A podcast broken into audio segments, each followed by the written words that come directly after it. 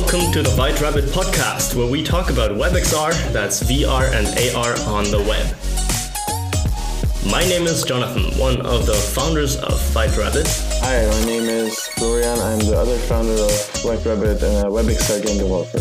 And my name is Darius, intern and WebXR developer at White Rabbit. Hi, and welcome back to our discussion about optimization and best practices for web VR. Uh, note that not all of these actually also apply to web AR, but definitely to web VR, because in web VR, frame rate is more important than looks just in general, because a smooth experience always feels way better than if you have great rendered, uh, whatever newest rendering technologies at five frames per second, which just feels awful. We were talking about level of detail last, which uh, you can go into more detail for. Yeah. So uh, how it works is there's also possibilities to automatically generate LODs in most engines. There's an A-frame component like there's for everything else, an LOD component for A-frame, but it's not necessarily supported as well. So I'm not going to say how good it is as I have not used it in any of my experiences. But using it in Unity, I can say that the LOD system there is basically a component that selects which mesh is being currently displayed depending on what the distance of the, it has to the camera. So it either takes a mesh and automatically generates an LOD by reducing the vertex count and keeping the UVs in the same UV space, or it uses manually created meshes to put at certain levels of quality depending on what level the system currently wants them to be displayed at. Yeah, so if objects are further away, you obviously don't need as much detail. So you, display a mesh, a version of your mesh that is with reduced detail. And if you don't have a fancy engine that does that automatically for you, generates these like lower uh, resolution meshes or lower detail meshes, uh, then you can still almost automatically do it in Blender where there's like the decimate modifier. And while the decimate modifier with the default settings maybe doesn't do exactly what you want, you can like play around with it and usually you can get pretty decent results with uh, really low effort. So that's true. That's definitely the way to go if you're making it manually. Just use decimate and set it to level higher than one and two, most likely. Because you do want a reduction that is in some way profitable for your performance. So you don't want to have five vertices less that doesn't really do anything. You might want to have 100 less for objects that are instanced a lot.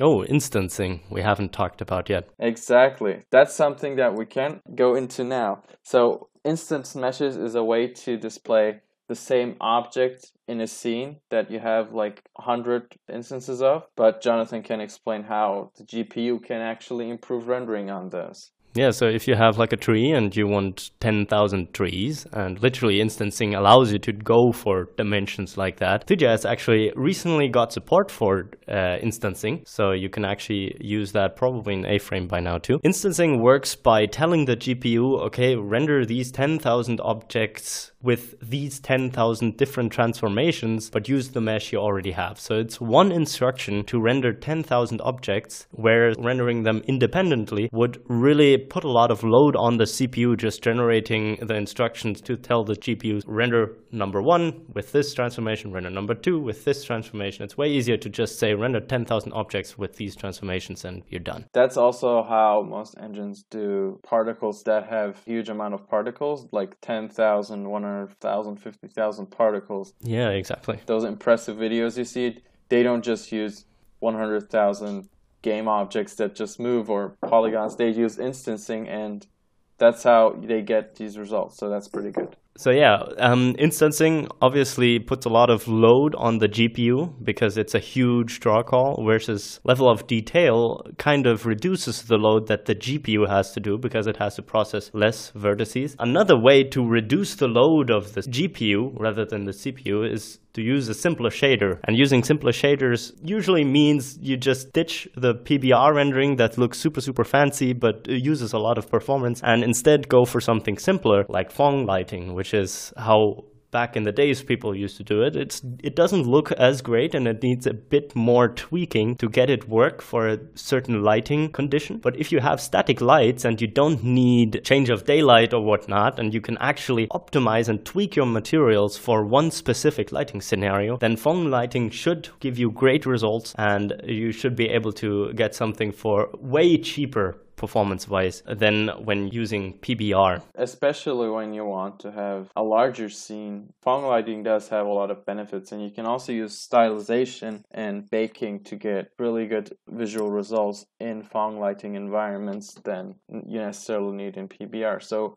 PBR, what you need for PBR is definitely for more realistic, more naturalistic visual styles that you want to achieve. But you need to be aware that the cost of having that many texture information or that high of a resolution usually just might not be viable for your scene. Yeah, and Phong based assets are way easier to author right? Because you, for PBR, you usually need a roughness texture and a albedo texture and a specular texture. Uh, roughness, metallic, and albedo is usually the. Yeah, exactly. That's there's like two workflows: roughness, uh, albedo, metallic, and then roughness, specular, albedo. Yeah. Yeah, and um, obviously you need more textures. You usually need uh, special special applications to do that. Like Substance Painter, for example, allows you to author this type of textures. Unless you have objects that do not use textures at all, it's probably a lot harder to author these multiple textures than just to go with a Phong lighting approach, which allows you to like, which has a little bit more intuitive, maybe more artistic way of defining materials. What you can also obviously do if you authored a great texture in Substance Painter is, for example, is to bake all the information into your texture. But you can also, instead of just baking texture information, to optimize a scene, you can also take the scene and bake the lights into the textures of the object. Yeah, lights means ambient occlusion, shadows, and